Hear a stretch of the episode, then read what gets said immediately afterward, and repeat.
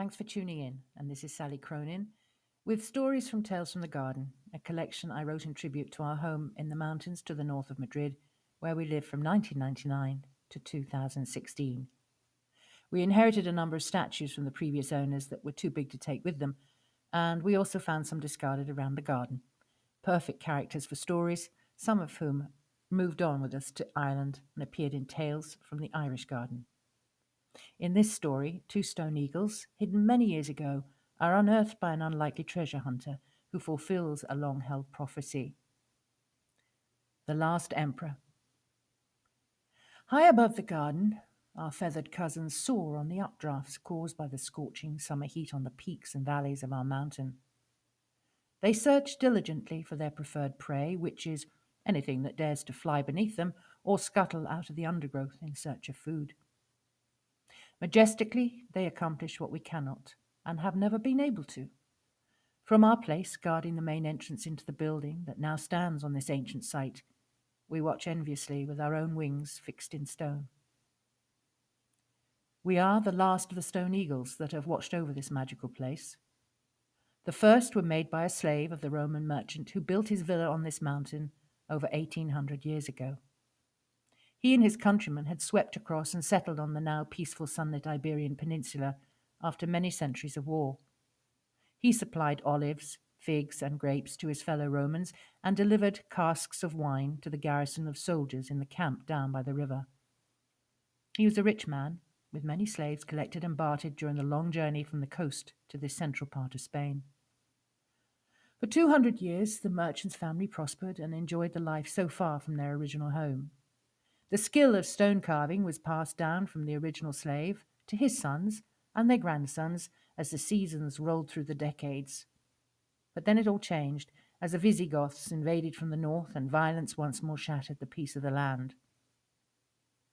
The merchant's family left and retreated back towards the south and eventually began a new life far away. Slaves were left behind in the panic, but being essential to work the land, were allowed to settle on farms and in small villages. But the stonemason of that time remained in the crumbling ruins of the old villa and built a modest dwelling where he continued to work and pass on his craft. Finally, his large family scattered across the surrounding areas, towns, and cities, lured them away from the rural life. But always one remained to learn the trade and instruct another to take his place. The very last stonemason, who had no sons, crafted us before he died and as he smoothed our stone wings and hid us within the leafy folds of the boundary hedge, he muttered final words to us. Wait for the last emperor. He will come and find you.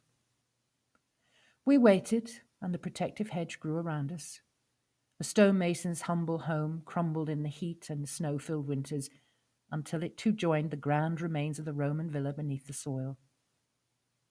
Finally, Fifty years ago, the sound of modern machinery woke us from our sleep, and we watched between the large green leaves of the hedge as a new villa emerged in front of us. We heard human voices for the first time in many years, and the sound of laughter as children played in the gardens.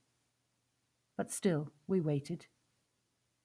Thirty five years passed, and the children grew and left the home, leaving an elderly couple rattling around its vast empty rooms.